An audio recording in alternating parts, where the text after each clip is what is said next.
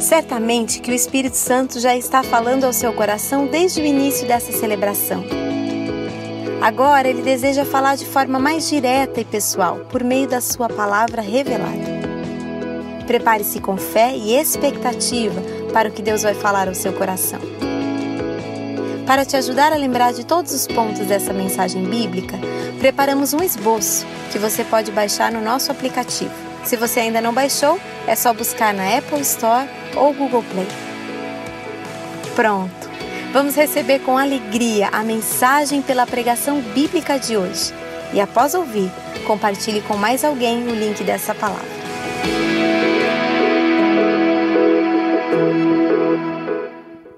Então vamos juntos receber esta palavra da fé. O tema da palavra que Deus colocou no meu coração e repartir com você hoje: qualidades de uma visão para o futuro. Qualidades de uma visão para o futuro. Deixa a sua Bíblia aberta no Evangelho de Lucas, capítulo de número 10, versos de 1 a 11. Lucas 10, de 1 a 11. Se você tem uma Bíblia eletrônica, uma Bíblia impressa, abra e deixe aberta. Durante a exposição, nós vamos pegar 10 princípios desta palavra para justamente afiarmos a nossa vida espiritual e entendermos esses sinais para irmos em direção ao que Deus tem para nós neste futuro. Uma igreja saudável não é uma igreja pequena ou uma igreja grande. Uma igreja pode ser grande e ser só um supermercado de gente. Uma igreja pode ser pequena e pode ser uma igreja inoperante, sem vida, sem expressão.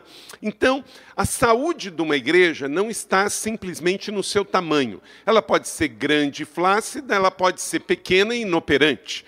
A saúde de uma igreja consiste em ela ser viva, ativa e ter os olhos em direção ao futuro. É uma igreja que está com raízes profundas na palavra, mas tem o céu aberto para que ela possa do céu receber todo o profético, para que ela traga do céu todo o profético, para que ela possa viver o pastoral, cuidando das pessoas nas células, nos ministérios, e ela é também apostólica, para que ela vá, abra casas de paz, multiplique as células, abra novos ministérios e plante novas igrejas, batizando pessoas e enviando ao seu destino, transformando pessoas comuns em extraordinários discípulos de Cristo. Isso faz uma igreja saudável. E aí, naturalmente, uma igreja saudável assim, se ela for pequena, mas ela vai ser saudável, ela vai crescer. Então, gostaria que você acompanhasse comigo, então, essas qualidades aí. Mas eu quero também nesta introdução, falar de três pressupostos. Uma igreja saudável, então, em Atos capítulo 5, 42, diz assim: Todos os dias, no templo e nas casas, não deixavam de ensinar e proclamar que Jesus é o Cristo. Então, uma igreja saudável, em direção ao futuro, como a igreja da cidade, ela celebra no templo e ela celebra nas casas, como a igreja em Atos capítulo 5. A igreja não é um clube de iate. A igreja, ela pode ser associada mais a uma frota de barcos de pesca. Porque ela não é um lugar para você fazer turismo, mas é um lugar para você fazer ministério. J. Blanchett, escritor e teólogo britânico, um frasista, ele disse o seguinte: a grande necessidade da igreja é ter um espírito de evangelização e não apenas um esforço evangelístico temporário. Por quê? Qualquer esforço passa, mas o espírito permanece. Também João Calvino, um dos pais da reforma, no século XVI, teólogo e reformador, ele disse: o evangelho não cai das nuvens como chuva, por acidente, mas é levado pelas mãos de homens para onde Deus o enviou. É isso que nós fazemos como igreja da cidade, a cada casa, a cada rua, a cada cidade. Então, tenha uma mente ativa e não passiva para que você seja parte desta igreja saudável, que celebra seu aniversário, sim, mas ela está mais agora alinhada em direção ao novo que já se manifesta em direção ao nosso futuro. Três pressupostos gerais desse tipo de igreja que eu e você devemos fazer parte a cada dia e construir. Primeiro, se nós pensarmos assim, a igreja da cidade nunca vai virar um monumento, ela vai ser sempre um movimento, ela vai ser humana, espiritual, viva e ativa. São três pressupostos que eu e você nunca devemos esquecer. É base, é essência Primeiro, o tamanho do amor de Deus pelo mundo. Ó. Ele é muito grande. João 3,17. Leia comigo aí. Porque Deus enviou o seu Filho ao mundo, não para condenar-se o mundo, mas para que o mundo fosse salvo por ele. Então Jesus não fala como um religioso. Jesus fala com amor. Amar mais e julgar menos. Então, esse é o primeiro pressuposto de uma igreja, de fato, que está alinhada para o seu futuro e quer crescer com uma visão saudável. Ela sempre se lembrará do amor de Deus pelo mundo, e ele é muito grande, e por isso não devemos fazer por menos. Segundo, a profundidade dos nossos pecados, Lucas 7, 47, 48. Por isso, eu te digo que os seus muitos pecados lhe são perdoados porque muito amou, mas agora aquele que pouco é perdoado, pouco ama. E disse a ela: Os teus pecados são perdoados. Jesus fala então à mulher pecadora. E como que essa palavra é forte para nós aqui no século 21, hoje que estamos celebrando o aniversário da igreja, terminando um ano tão desafiador. Se nós nos lembrarmos que somos pecadores, teremos mais misericórdia com as pessoas. Não tratamos o mundo como inimigo, mas sim como nosso campo missionário. Uma igreja que ama, cresce. Uma igreja que cresce, deve amar. Terceiro, o entendimento que somos enviados em paz. A igreja é uma convergência em Cristo de paz. Lucas 7, 49 a 50. Os que estavam à mesa começaram a dizer entre si: Quem é esse que até os pecados perdoas? E disse a mulher: A tua fé te salvou, vai em paz. Jesus recebeu, perdoou, restaurou e enviou em paz. Então nós não somos chamados para pregar polêmica, nós somos chamados para pregar as boas notícias, as boas novas do Evangelho da paz. Temos, Paulo diz em 1 Coríntios, o um ministério da reconciliação. Então, sem dúvida alguma, que esse é o nosso alvo. Porque o nosso Deus é um Deus missionário, já disse William White, pastor norte-americano. O Espírito de Cristo é o Espírito de missões. Quanto mais nos aproximamos dele, mais dedicado nos tornamos como missionários. Henry Martin, missionário na Índia e na Pérsia. Então, o mundo é o nosso campo missionário e por isso temos que guardar esses três pressupostos. Você pode repetir comigo? Então, primeiro, lembre-se o tamanho do amor de Deus. Segundo, lembre-se a profundidade dos seus pecados. E terceiro, lembre-se também da sua missão de reconciliar o mundo. Você chega, chega à reconciliação.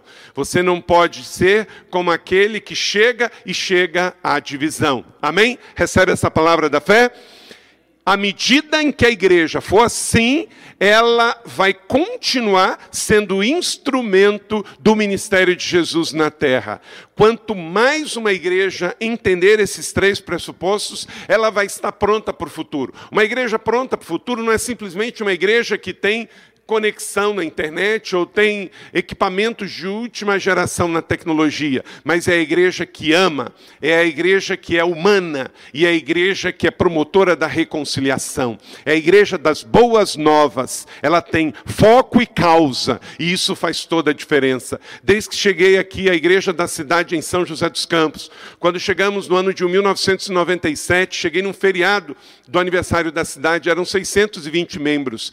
E esta igreja cresceu e tem crescido, a boa mão do Senhor está sobre nós, reconhecemos toda a honra e toda a glória dele, porque cada membro tem entendido isso, que de fato devemos levar esse evangelho do amor para que as almas entendam que de fato esta é a nossa maior pregação.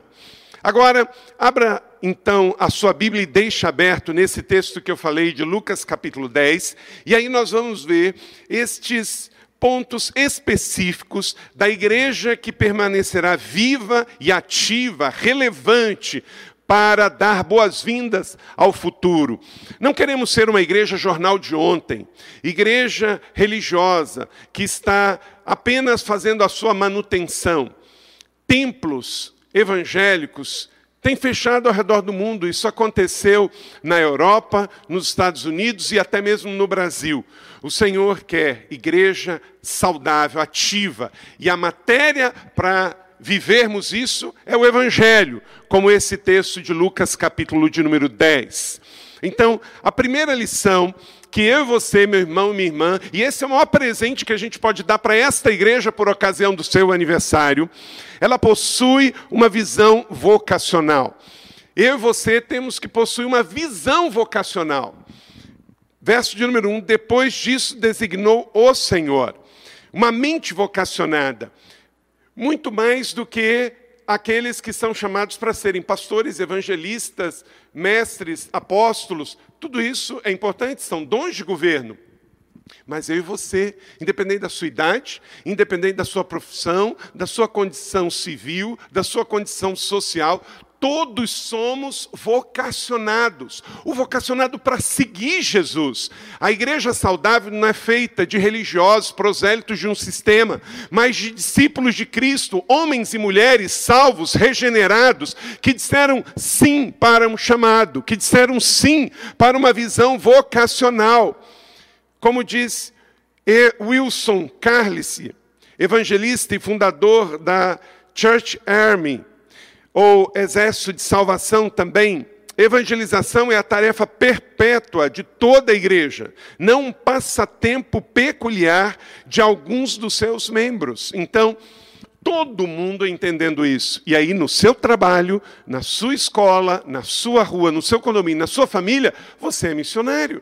Todos somos missionários. Dentro da igreja somos ministros, fora da igreja somos missionários e em todo tempo somos adoradores.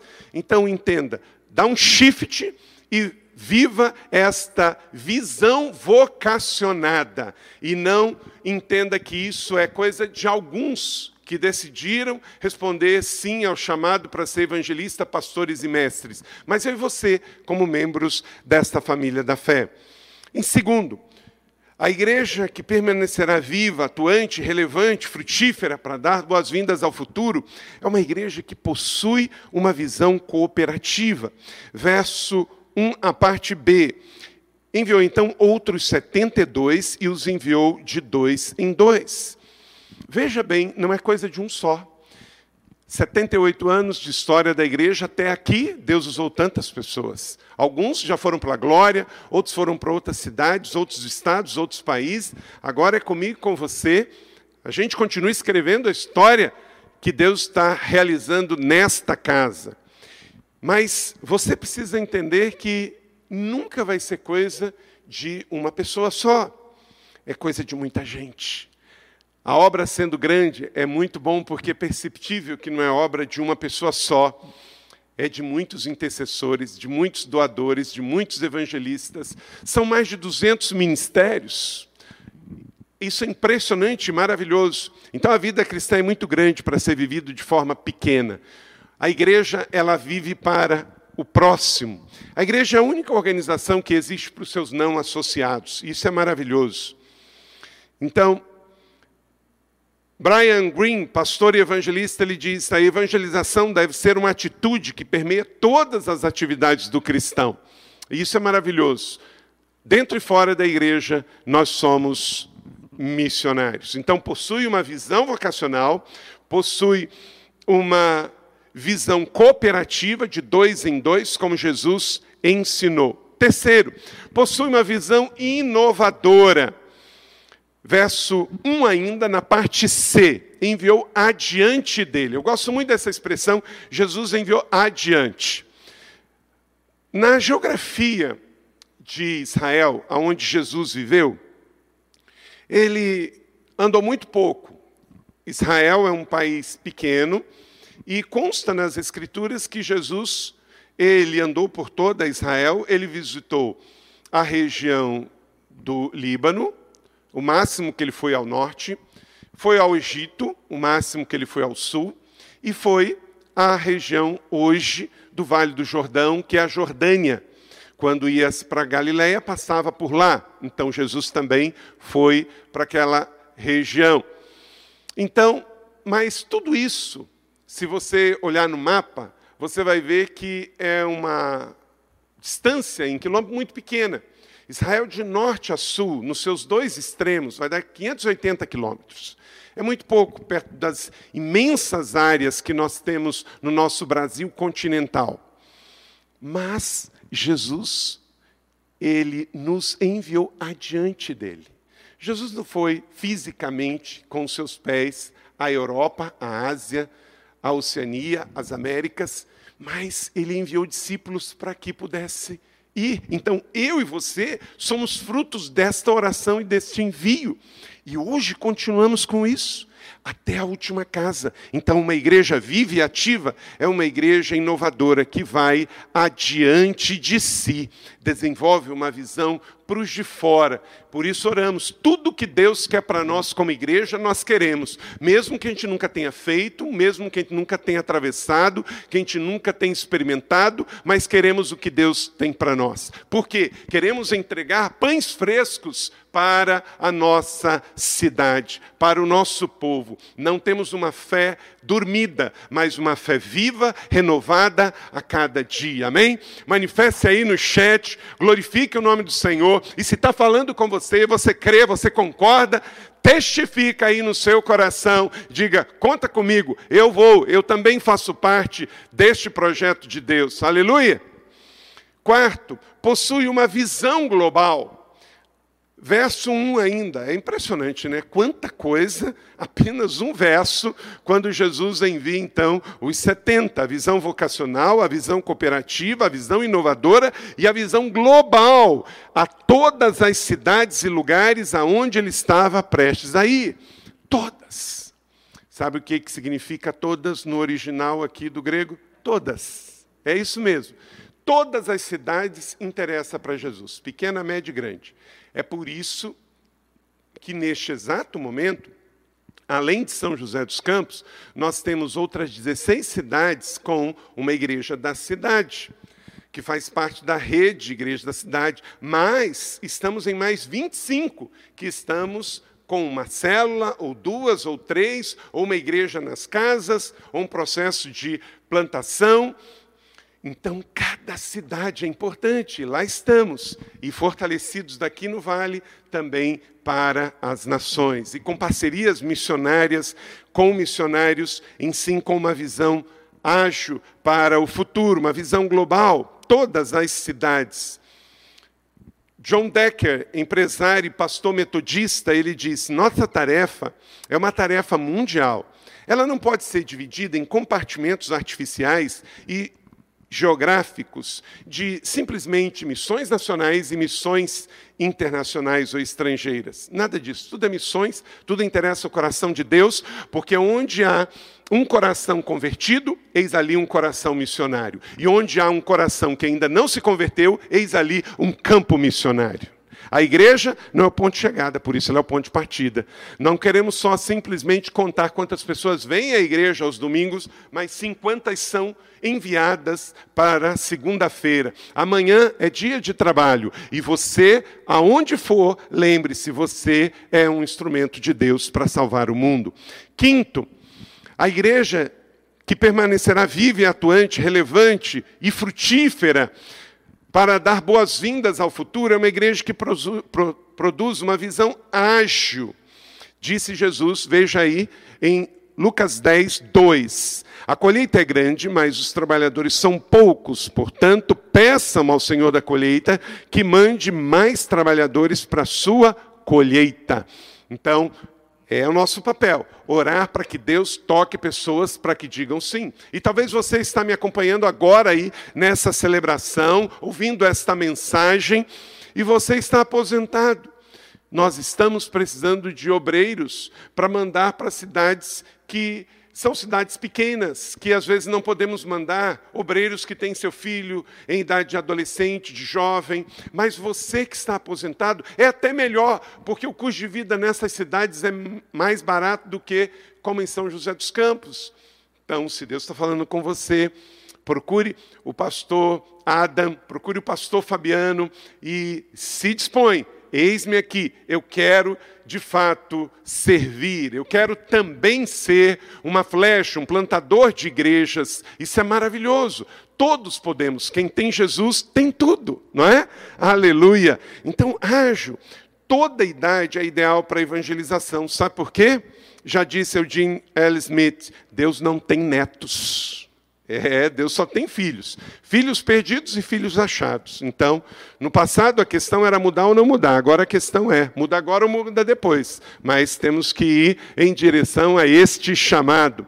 Sexto, esta igreja viva, ativa, frutífera, que dá boas novas ao futuro, ela possui também uma visão contextualizada.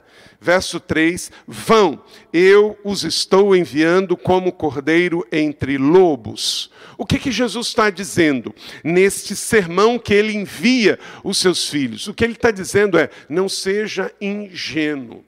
Às vezes tem crente que acha que ser crente é ser bobo. Não, deixa eu dizer uma coisa, olha para mim. Ser bobo é bobo, bobo é bobo. Crente é crente, é outra coisa.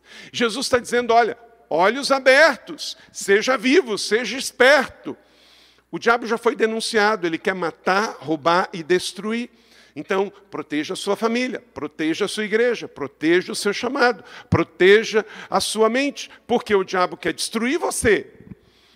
E por isso ele diz: Olha, eu vou enviar você como um cordeiro no meio de lobo. Quer dizer, não vai ser fácil, mas ele nunca disse que seria fácil, ele disse que estaria conosco.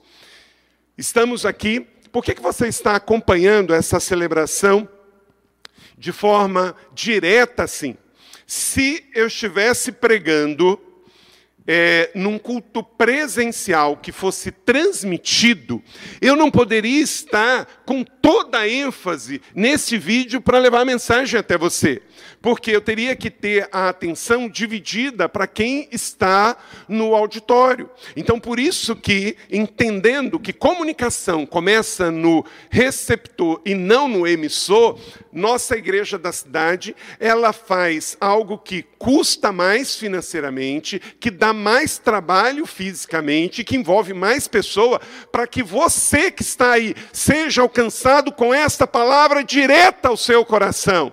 Então, se você pode vir, temos celebrações para você vir. E se você não pode vir ainda por uma questão de saúde ou uma questão de distância, a igreja está aqui fazendo esforço, sendo sal da terra e luz do mundo, andando a segunda milha, para que você tenha o melhor para ser tocado e você não ficar sentado passivo, mas seja um homem, uma mulher discípulo de Cristo ativo, orando 100%, jejuando 100%, sendo fiel nos seus dízimos 100%, sendo evangelista, dando o seu testemunho de fé, porque a nossa vida aqui na terra, ela é breve, curta, temporária e passageira, mas há uma missão que estamos envolvidos. Daqui a pouco nós vamos passar, mas vamos deixar um legado ou vamos deixar uma notícia de religiosidade? Querido, eu não fui chamado para vir na terra pregar um bom sermão, ou meu irmão para vir tocar uma boa música, ou para compormos um bom arranjo, ou para organizarmos algo só com excelência. Nós somos chamados para que, através dos nossos dons, mais um possa ir para o céu para Jesus. Isso vale todo o esforço e todo o empenho. Quando vemos que, num ano de tanta adversidade, 719 irmãos e irmãs desceram ao batistério, dizendo: Morri para o mundo e nasci para Jesus, pagou tudo tudo, tudo, tudo, tudo. Amém? Então, é assim que a nossa igreja vai. Uma igreja viva, ativa, contextualizada. 100% digital, 100% presencial porque o Senhor não nos chama para passividade, mas sim para a conquista. Não seja ingênuo, seja sábio e prudente. O mundo sabe o que a igreja é contra. A igreja precisa sempre dizer o que ela é a favor. Somos a favor da vida, somos a favor das pessoas, somos a favor do amor. Sétimo, esta igreja viva e ativa, relevante, frutífera, ela dá boas novas ao futuro Porque ela possui uma visão de senso de urgência. Verso de número 4 diz: Não levem bolsas, nem saco de viagens, nem sandálias, e a ninguém saúdem pelo caminho. O evangelismo é o único propósito da igreja que não vamos levar para o céu. Dos cinco propósitos, e a nossa igreja é uma igreja biblicamente saudável dirigida a propósito, são cinco: adoração, comunhão, discipulado, ministério e missões. Quatro a gente vai fazer aqui na eternidade. Vamos adorar a Deus aqui na eternidade, vamos ter comunhão com Deus e os irmãos aqui na eternidade, vamos discipular uns aos outros aqui na eternidade, vamos aprender de Jesus para sempre, vamos poder servir uns aos outros aqui na eternidade. Agora tem um, que ele tem prazo de validade é missões e evangelismo. Então, por isso, a igreja nunca vai parar de fazer isso, porque ela tem que ter senso de urgência. Quando Jesus diz a ninguém saudais pelo caminho, ele não está dando base bíblica aqui para a gente ser mal educado, não. É porque um judeu, quando encontrava um outro judeu, ele não simplesmente falava como a gente fala oi, ou bom dia, ou boa tarde. Ele não falava só shalom. Ele tinha que falar, cumprimentar e perguntar como é que estava toda a família. E você sabia que naquele tempo não tinha anticoncepcional e judeu tinha muito filho. Então, Imagina, vinte e poucos filhos, e você tendo que perguntar, e aí como é que vai o seu irmão, e o irmão, e tal, e vai. Quer dizer, se você está indo e no caminho tem dez pessoas, e você vai parar para cumprimentar dez familiares, que os seus familiares têm outros dez. Em suma, você não vai chegar ao seu destino. Então Jesus não está dizendo assim, saia pelo caminho, não fale com ninguém, seja grosso e mal educado, porque você tem um destino. Não, ele só está dizendo: você não pode perder tempo. Então é isso que você não pode. O que, que você está fazendo que tem tirado muito o seu tempo do foco missional, de ser um instrumento de Deus para que outras pessoas venham conhecer de Jesus. Então você tem que ter uma visão de senso de urgência. É isso que nós não podemos perder. Oitavo, possui uma visão estratégica. Versos 5 e 6. Quando entrarem numa casa, dizei, Pai, seja com esta casa. Foi daqui que tiramos a estratégia das casas de paz. Porque, às vezes, as pessoas, elas não são contrárias à fé. Elas só não conhecem. Então, tem muitos amigos de Jesus por aí. E eles são parte dos nossos relacionamentos, da nossa cidade. E é uma igreja saudável, por isso ela tem Casa de Paz. Nesse ano de 2021, vamos ter novas edições de Casa de Paz, presencial ou digital. E com isso, vamos estar sempre avaliando estratégias específicas para ganhar pessoas para Jesus. Avaliar, ponderar, provar, planejar, para que a missão sempre aconteça. E vamos sempre fazer isso com todo cuidado, como diz Efésios 5, 16 e 17, porque os dias são maus, aproveitando como cada oportunidade. Vivemos um tempo desafiador, Jesus está voltando, cremos nisso, mas também, mais do que nunca, temos oportunidade de ver as pessoas vindo a Jesus. Pessoas estão se convertendo nas fábricas, pessoas estão se convertendo nos é, velórios, pessoas estão se convertendo nas organizações, nas ruas, nos movimentos, no poder público, político, porque as pessoas estão vindo atrás, como nos dias de Jesus. Para quem iremos nós, Senhor, se só tens a palavra da vida? Nono e penúltimo, possui uma visão produtiva. Verso 7. Fiquem naquela casa, como e bebam do que lhes derem, pois o trabalhador merece o seu salário. Não fiquem mudando de casa em casa. Quer dizer, você deve desfrutar daquilo que o Senhor lhe coloca à frente. Você não pode ser essa pessoa enjoada, né? Ah, não gosto disso, não quero isso, não quero aquilo outro. Não. Olha, chega de mimimi, bota aí o seu pé e entra no seu Jordão, atravesse o seu mar vermelho, porque Deus quer usar você, com seus cinco pães e dois peixinhos que você tem. Jesus está voltando. É mais tempo agora de dizer sim do que tempo de desculpas. Deus quer em você um discípulo que diga: Eis-me aqui, envia-me. A igreja é a única sociedade na terra que existe para quem ainda não é associado. Falei isso aqui hoje. Por quê? Porque a igreja ela é eclesia, chamado para os de fora. E décimo e último, e essa é a igreja da cidade. Tenho prazer de servir com vocês numa igreja assim.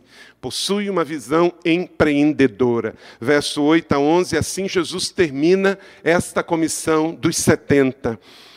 Quando entraram na cidade, for, quando entrarem na cidade e forem bem recebidos, como o que estiver diante de vocês. Mas também, disse Jesus, o reino de Deus está próximo.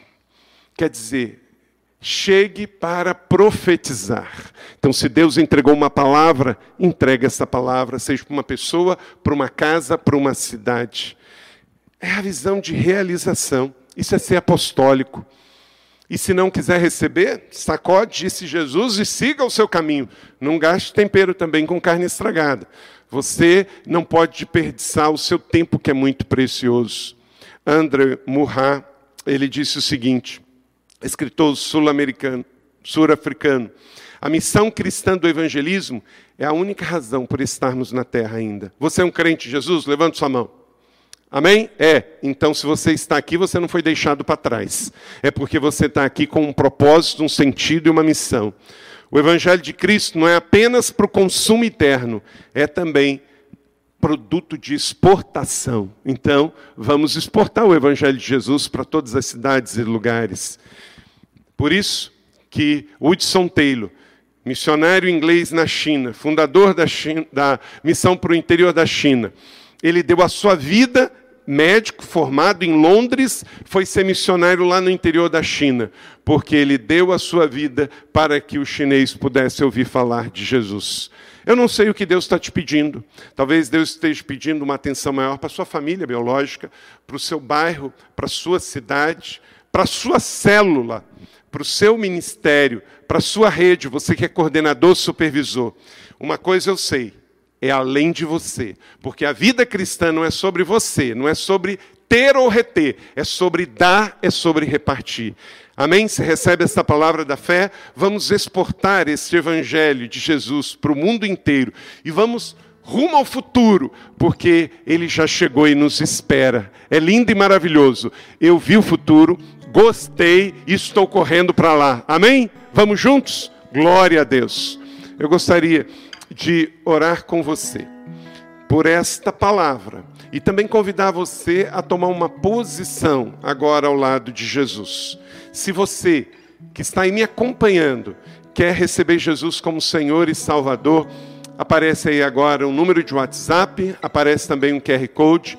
Você quer receber Jesus como Senhor e Salvador e entregar sua vida a Ele para que você também seja um mensageiro dessas boas notícias? Faça isso agora, em nome de Jesus. Você está afastado da igreja, está frio na fé, quer voltar agora? Faça isso também. Agora, tome a sua decisão. E terceiro, se você quer ser batizado, se você não foi ainda e quer ser, por favor, também entre em contato conosco. Temos sala de oração agora por favor, se manifeste, tome a sua decisão. Nosso pessoal aqui do Ministério desse campus online vai entrar em contato com você. Amém? Glória a Deus, bendito seja o Senhor pela sua decisão. Vou orar com você agora e depois vamos despedir com essa canção. Mas você foi abençoado aqui? Eu fui. Eu estou aqui apaixonado, incendiado e então, se você entende que essa palavra serve para alguém da sua família, da nossa igreja, mande o link, mas fala assim: olha, eu assisti, foi uma bênção. Por favor, tire um tempinho e assista. Precisamos de igrejas vivas, igrejas cheias para esse futuro que já começou. Então, o Evangelho não é algo do passado, é algo do presente em direção ao futuro. Glória a Deus. Então, você que tomou sua decisão, entre em contato conosco. E agora eu quero enviar você para uma semana extraordinária. E aí vamos ter a última canção aqui. Papai, obrigado por esse domingo extraordinário. Obrigado porque a tua igreja está viva e ativa. Ela é formada de homens e mulheres, crianças, adolescentes, jovens e adultos que dizem sim ao chamado. Eu os abençoo e os envio para a missão, para o campo e que nada possa os deter. Repreendo o devorador, o cortador, o migrador, o destruidor. Está repreendido em nome de Jesus. E a prosperidade, a abundância, a saúde e a vida seja sobre cada um. Assim eu os abençoo em nome do Pai, do Filho e do Espírito Santo. Amém. Vamos louvar o Senhor. Te damos honra te damos glória, teu é o poder, sempre amém. Te damos honra, te damos glória,